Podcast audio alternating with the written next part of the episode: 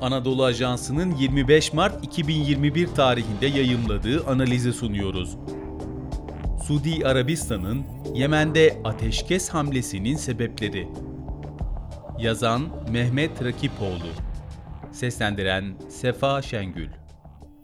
2010 sonu itibarıyla Orta Doğu'nun kendisi içinde bulunduğu durum ve Arap halklarının meşru hak talepleri diktatöryel iktidarlara ciddi bir meydan okumaydı.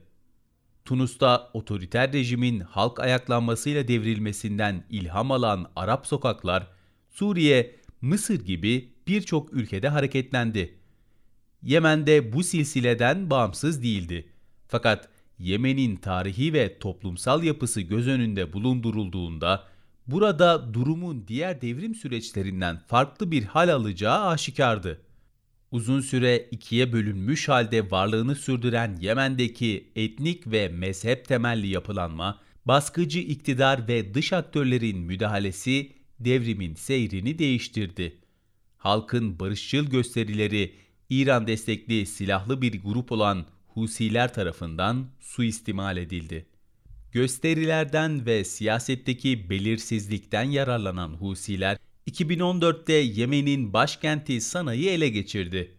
2015 yılına gelindiğinde Husilerin Yemen'de belirleyici bir aktör haline gelmesini doğrudan ulusal güvenlik tehdidi olarak gören Suudi Arabistan, Husileri Yemen sahnesinden silmek ve iktidarı Cumhurbaşkanı Ali Abdullah Salih'in yardımcısı Abdurrahman Hadi'ye vermek amacıyla beraberinde birçok ülkenin de katıldığı bir askeri operasyon başlattı.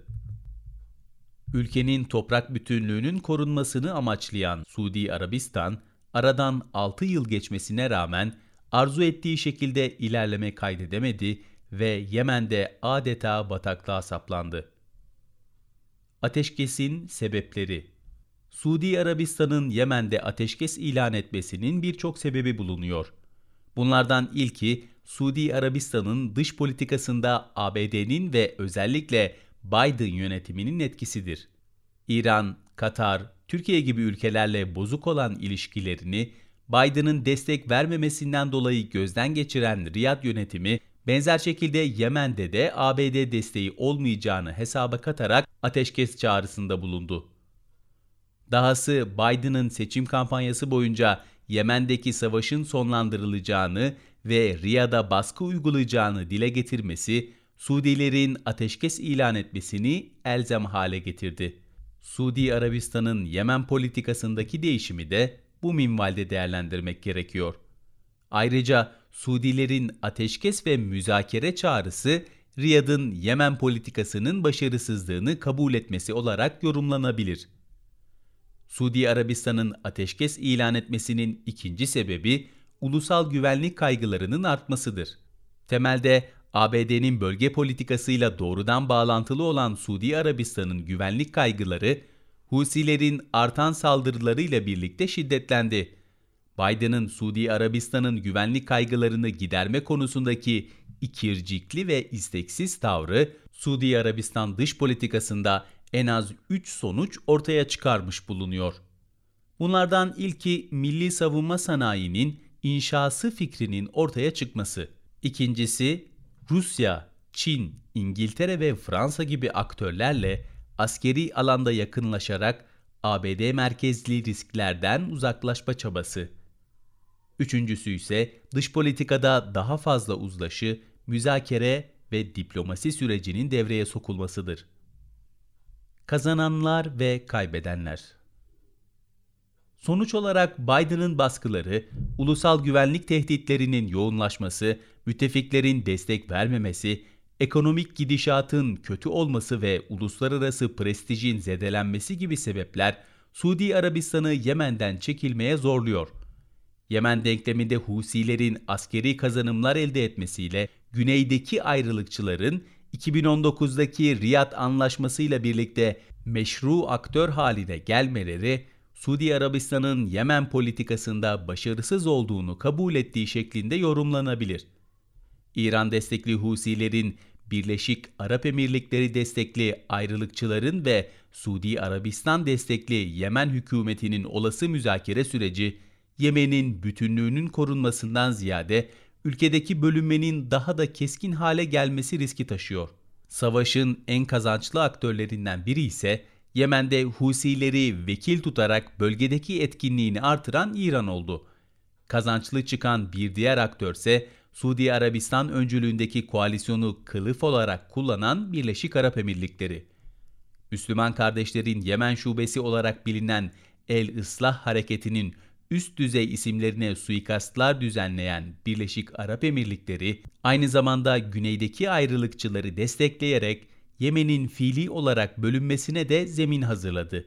Öyle ki Abu Dhabi, Yemen'de işgal ettiği Sokotra adasına has ender bulunan değerli ağaçları dünyanın gözü önünde kaçırdı.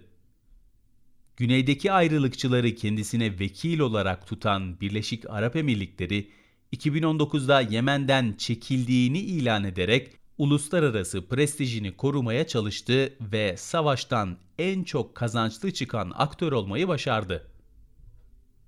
Savaşın kaybedenler tarafına bakıldığında ise ilk akla gelen aktör Suudi Arabistan. Savaş için milyarlarca dolar harcayan Riyad yönetimi, Veliaht Prens Muhammed Bin Selman'ın ülkenin askeri kapasitesini aşan agresif politikalarıyla Yemen bataklığına saplandı.